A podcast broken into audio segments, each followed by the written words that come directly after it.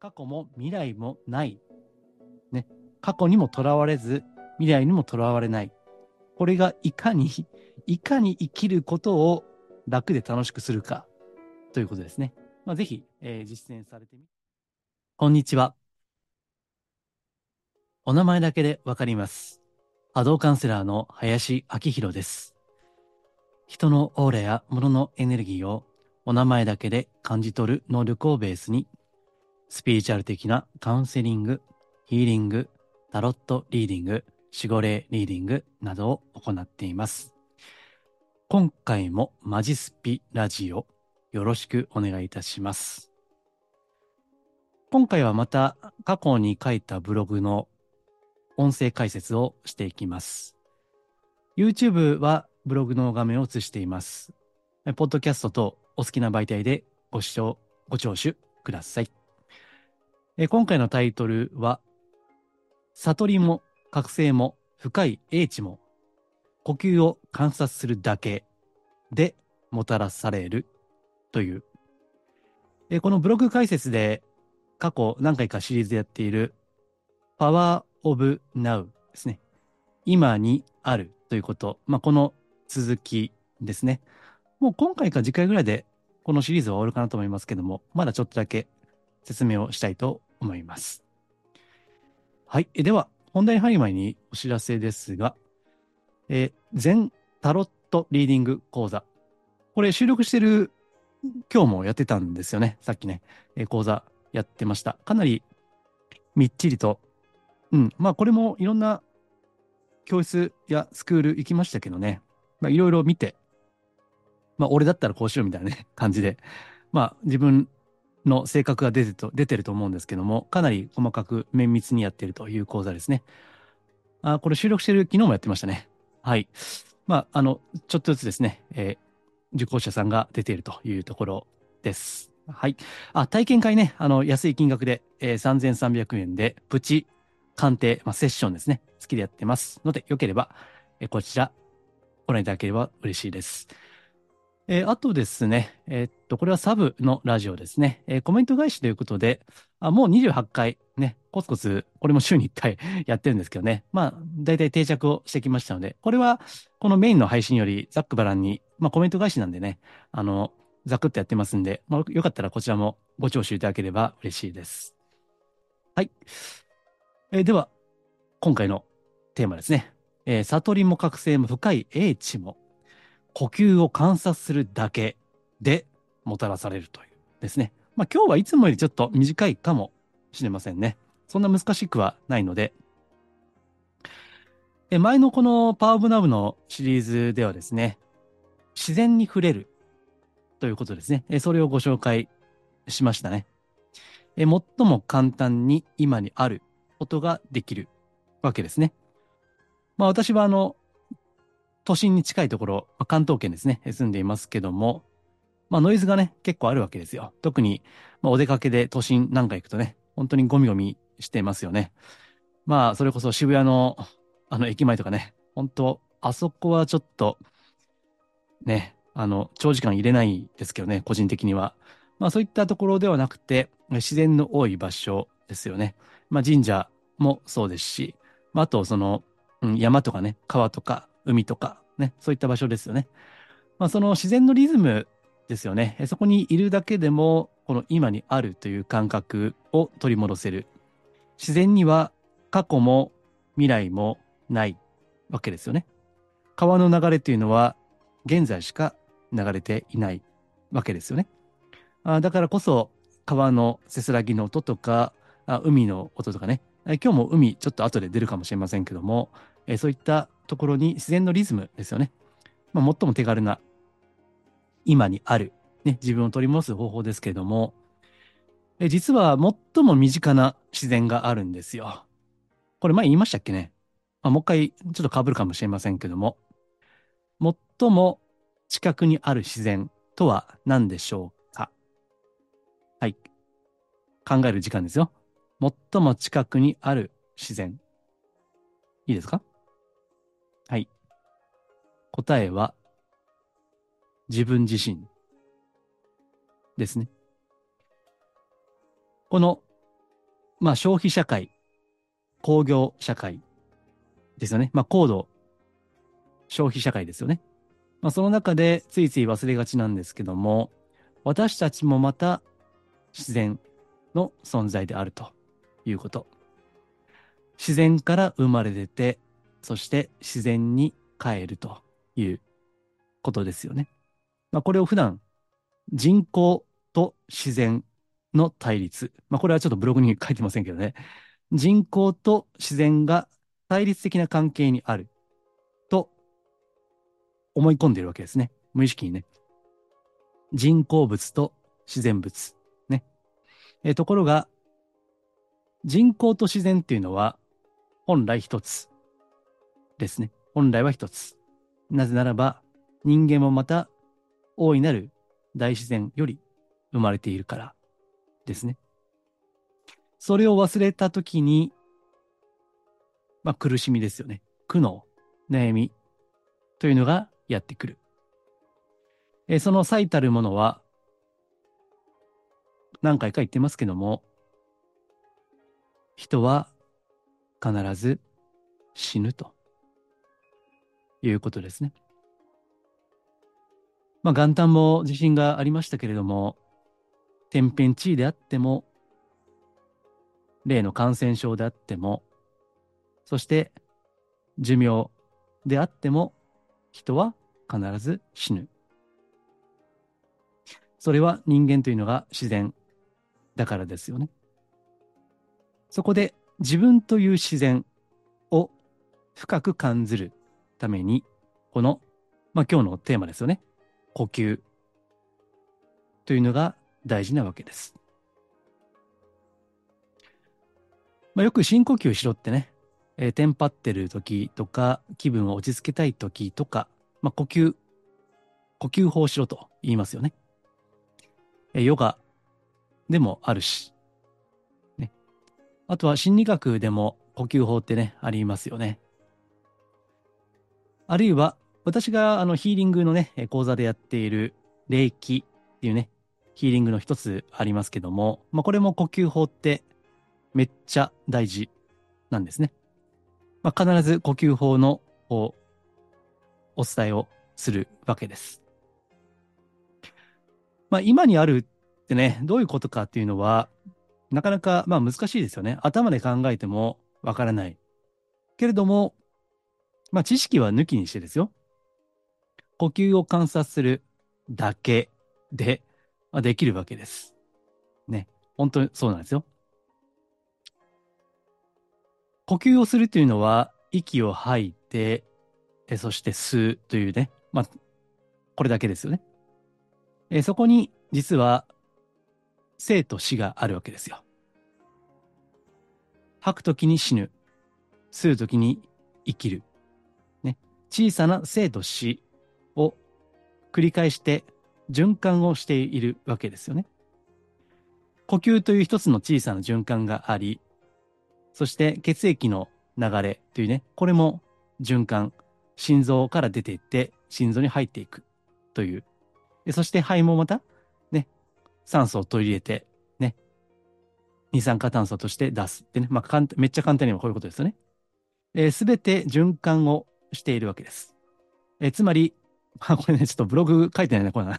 あの、すいませんね。あの、ブログの解説とはいえ、これはブログに書いてませんが、まあまあいいですよね。あの、ブログと合わせてぜひ、えー、チェックしていただきたいんですけども、自然というのは、必ず循環構造にあるわけですね。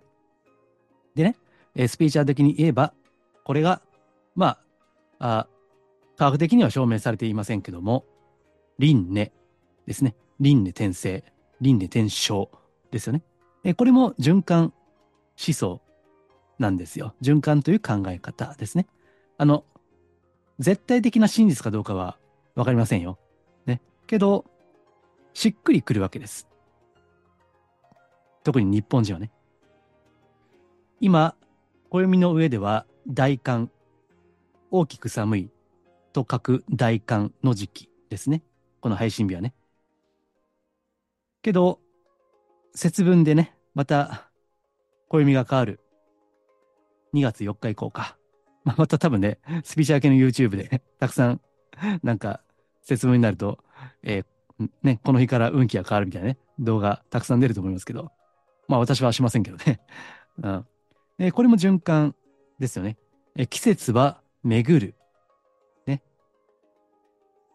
時間は回るわけです。ね。中島みゆきの時代でしたっけ？ね。回る回る。ね。時間は回るわけです。春、夏、秋、冬。ね。これも回る。ね。循環をしているわけです。すべて循環なんですね。で、循環が滞ると止むんですよね。ね。循環が滞ると止むわけです。堂々巡りというのはね、これも巡りって言ってるから循環しているように見えるけども、実は堂々巡りというのは、一つのところに固定、保湿されてるわけですよね。うん。循環ではないわけです。な、堂々巡りなんて言いますけどね。実はち、ちっちゃいとこで固定化されてるわけですよね。思考がね。で、これが止むわけでしょ。流れない川は汚れるわけですよ。うん。で、呼吸も循環しているということ。だから、まあ論理的に言えばですね、呼吸を観察するっていうのは、循環する生命体なんですね。私たちはね。まあ循環する有機体と言ってもいいですね。えそれを思い出すということなんですよ。呼吸というのは。呼吸って面白くてですね、無意識でやってるでしょ？普段ね。寝ているとき特に意識して呼吸しようなんて思わないじゃないですか。ね。寝てるときだから。けど、面白いのは、無意識的に呼吸はしている、普段はね、しているわけだけども、こうして今、呼吸について喋ってるから、呼吸を意識するわけですよね。うん。面白いでしょ？普段は無意識的な、こう、作用なんだけど、意識的に動かすこともできるということですね。うん。で、まあちょっとなんか、理屈っぽい説明が続いていますけども、要は、ただ呼吸を観察する。つまり、吸って吐く。この時に、今吸ってるなーっていうね。うん。まあ、ここにも書いてますけどね。えー、例えば、まあ、鼻呼吸がいいですね。うん。口じゃなくて鼻の方がいいです。鼻から息を吸うとき、この鼻の穴の中にね、スーッと新鮮な空気が入っていく感覚ですね。ね。今、まあ口で吐いてますけど、わかりやすくね。スーッと入っていく。ね。空気がね。で、吐くときに鼻から、まあこれ口で吐いてますけども、と吐く。この空気が入っていって出ていくということ。ただこれを感ずる。その感覚を味わうということですね。まあ、たったこれだけですよ。理屈はいりません。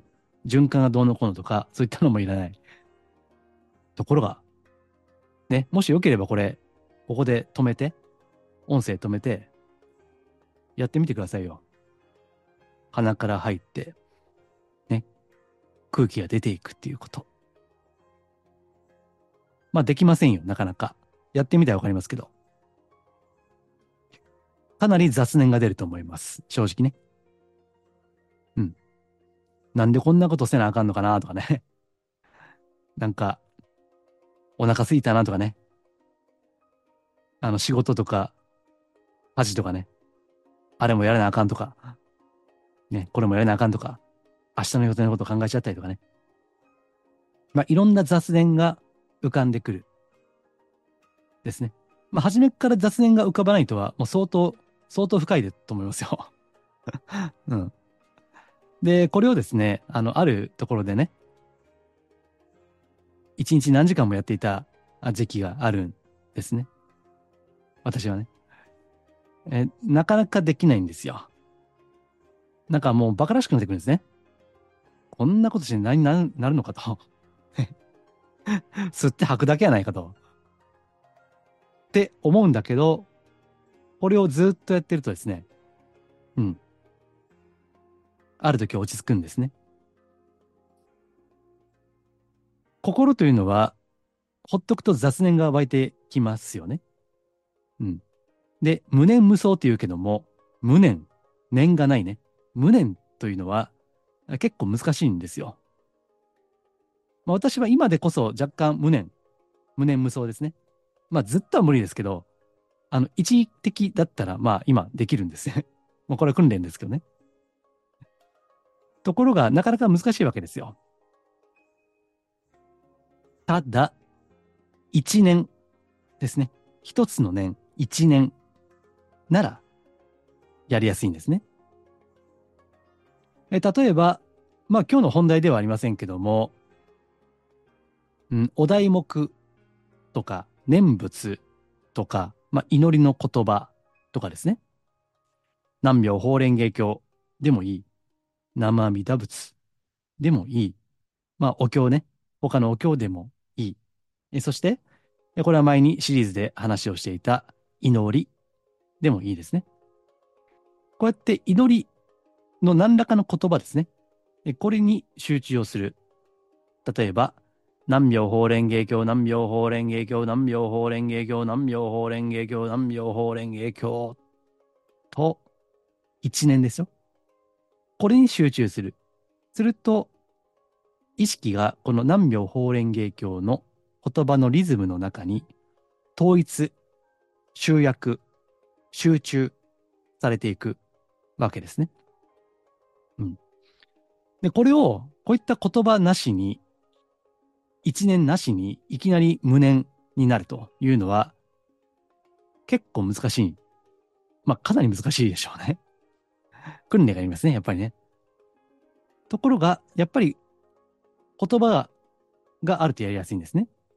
同じように、難しい、簡単ではないとはいえ、呼吸ですね。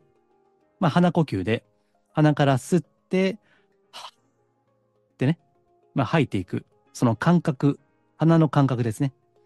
うん、今まあ冬なんでね、この収録してるときは、冷たい空気が入っていく。そして吐くときは、鼻から吐くときは、ちょっと暖かい空気がね、流れていくわけですよね。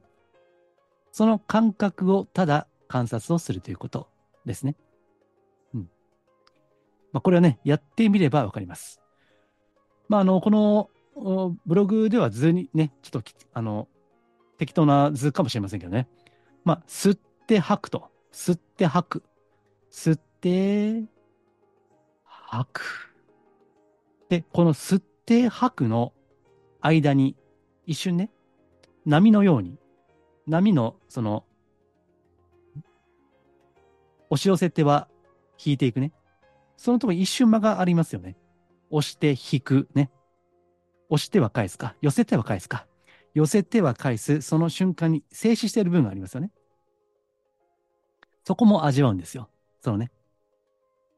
別に難しくもないですよね。ただそれを味わえばいいわけです。で、これがうまくできてくると、静かになっている。ね。静かになっている。心がね。で、これを力に満ちた静けさと書いているわけですね。静かで地味なんだけども、すごいゆったりとして、意識の重心が下の方に向かっている。ね。テンパるとか上がるとかいうのは、意識の重心が文字通り上がっている。ね。だから上がるというわけですよね。テンパるとも言いますよね。で、それが、ただ呼吸を深くね、深く吸って深く吐く。えー、それだけで静かな心境になれるわけです。うん。で、さっき、まあ、あの、海、海のね、話をちょっとだけしましたけども、これ面白いんですけどね。あの、海の打ち寄せる波の1分間における回数と、呼吸の、リラックスしてる時の呼吸の回数というのは、だいたいこの1分において18回と言われている。なぜか共通するわけですね。これは面白いでしょ？やっぱり自然のリズムってあるんですよ。ね、ここに呼吸のリズムは自然のリズムって書いてますけどね。え呼吸をただ静かに観察すること。それはまるで海の波の音を静かに聞くのと同じようなものなんだということですね。うん。その自然の循環に立ち戻った時、あんまりイライラとか、まあ、よっぽどね、トラウマが深いとか、強い悲しみがあるとか、憤りなどがあれば、まあ別ですけども、通常の状態であれば、これでゆったりした気分になれる。で、最初は雑念が湧いてくると思いますね。最初はね。まあ、その度に雑念に心が持っていかれた時に、また、あ、いかんいかんと、しまったと、ね。思い出してね、はっと思い出して、また呼吸に意識を向けるということ。まあ、雑念は何度も湧いてきますからね。うん。まあ、それでしばらくやっていると、落ち着いている自分を発見するわけです。なんだろうな。個人的な体験ですけれども、ただ呼吸を静かに感じていると、ただ呼吸そのものになっている自分ですね。私という意識は薄くなっていって、ただ呼吸、そのリズムこそが自分であるということですね。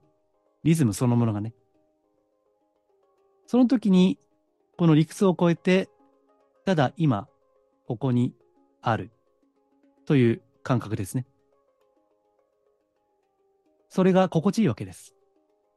そして、もっとこれが深くなっていくと、私は、私そのものは、生きようが、死のうが、生まれ変わろうが、死に変わろうが、今、ここにある。それは永遠ですね。これが深くなってくると、永遠の自分ですね。いや、もはや自分ではないのかもしれない、それはね。ただ、あるということですね。まあ、これがスピーチャルでも、例えば、I am ですね。私はあるって、英語でね、I am というわけです。ただ、あるだけということ。で、ここには過去も未来もないわけです。それは自然そのものの姿ですよね。自然そのもの。ですからそこに人によっては、まあ、癒しだったりとか、あものすごい落ち着きとか、ね。まあ、腹が座ると言ってもいいかもしれませんね。うん。で、これは別に断食とか滝行とかね、そういった修行は必要はないわけです。まあ、心理学でも最近は、まあ、認知行動療法ってね、まあ、一番ポピュラーな心理学かなと思います。まあ、一番ね、実践しやすいんでね。でその中でも、まあ、これも聞いたことあると、あるかもですけども、マインドフルネスですね。えこれも最近認知行動ですね。要するに認知のあり方と行動のあり方を変える。でこれが認知行動療法ですね。えその中にもですね、まあ、昔はそうじゃなかったんですけども、最近はマインドフルネスが認知行動療法の中にも取り入れられていますね。うん。だから結構ね、カジュアルに、うん、なったんですね。例えば、瞑想するときとかね、まあ、おそらくこういった音源をお聞きの方は、瞑想を習慣にされている方もおられると思います。ね、まず呼吸やるでしょ、最初にね。うん。まあ、その時も、ただ呼吸を観察するという時間ですね。まあ、せっかく瞑想をするんであれば、そういった時間を意図的に使ってもいいですね。まあ、私はもう一日数時間それね、ひたすら あの、ひたすらやっていた時期があるんですけど、まあそこまでなかなかね、あの、時間がなければできないと思いますので、なんか、ちょっとね、うん、心がざわついてるなと思ったとき、ただ、まあ5分でも結構ですよ。呼吸を観察するということですね。ただ吸って、その空気の流れをただ感じるということですね。うん。いいですか？まあ、私、あの、手前味噌ですけども、まあ、よ、よければ、このグループヒーリングってやつですね。えー、これは、無料のメールマガジンをご購読の方々に毎週土曜日ですね、午後10時からご案内しているメールマガジン、えー、あ、ヒーリングですね。えー、もう200、何回ぐらいやったっけな ?240 回ぐらいかな？やってるんですけどね。まあ、この時間ね、なかなか時間決めないとできないと思うんですね。こういったのは。まあ、なので、うん、別に難しくはないでしょ？ただ呼吸を観察するだけですから。ね。それだけで落ち着きの時間が得られるんであればいいですよね。うん。まあ難しいのは、やろうと思わなければ できないということ、ね。当たり前でしょやろうと思わなければできないし、なんかね、あの、時間がもったいない感じがする可能性もありますね。あ、こんなことして何になるんだというね。うん、けど、呼吸を観察するっていうのは、もう、それこそ、何千年、ね、人類の文明が始まって以来の心を落ち着ける方法ですね。伝統はあるわけです。うん。まあ、もし、ご興味があればね、そういった呼吸法、学んでいただくといいと思うんですよ。いろんな呼吸法がありますのでね。えさっき言った、あの、霊気ヒーリングの中にも呼吸法ありますしね。まあ、最も重要視しますしね。なんならね。うん、それだけ、まあ、ヨガでもね、いろいろありますから、何かおやりになるといいですね。うん。この前ね、えっと、霊気の講座にお越しいただいた方は、え、確かね、えっとね、366、366。え、つまり、え、あ、336だったっけな。3秒で吸って、3秒息を止めて、6秒で吐く。うん。336だな。3、3秒で吸って、3秒止めて、6秒で吐く。ということ。で、私自身もですね、グループヒーリングのご案内のページの中に、478の呼吸法ですね。えこれは4秒で吸って、7秒止めて、8秒で吐くということですね。えこれをご案内していますね。まあ別にたくさんあるんでね、あの自分が気に入ったやつでいいいいと思うんですけど、まあ特に何もないんであれば、まあこういったね、あの秒数をカウントするという呼吸法もありますので、まあその時にただカウントするのみならず、その呼吸の感覚ですね、鼻に空気が通っていくというような感覚、まあ、それを味わってみられるとですね、たったそれだけで今にあるということ、まあ、理屈抜きで分かってきますよ。うん。いかにその今にあるということが大事なのか、そして、え何回も言っているこのパワーオブナウですね。今にあるということ、その力ですね。うん、これはもう感じてみなければわからないですね。過去も現在も、あ、過去も未来もないね過去にもとらわれず、未来にもとらわれない。これがいかに、いかに生きることを楽で楽しくするかということですね。まあ、ぜひ、えー、実践されてみてください。えー、今回は、ね、悟りも覚醒も深い英知も、まあ、これは大げさではないんですね。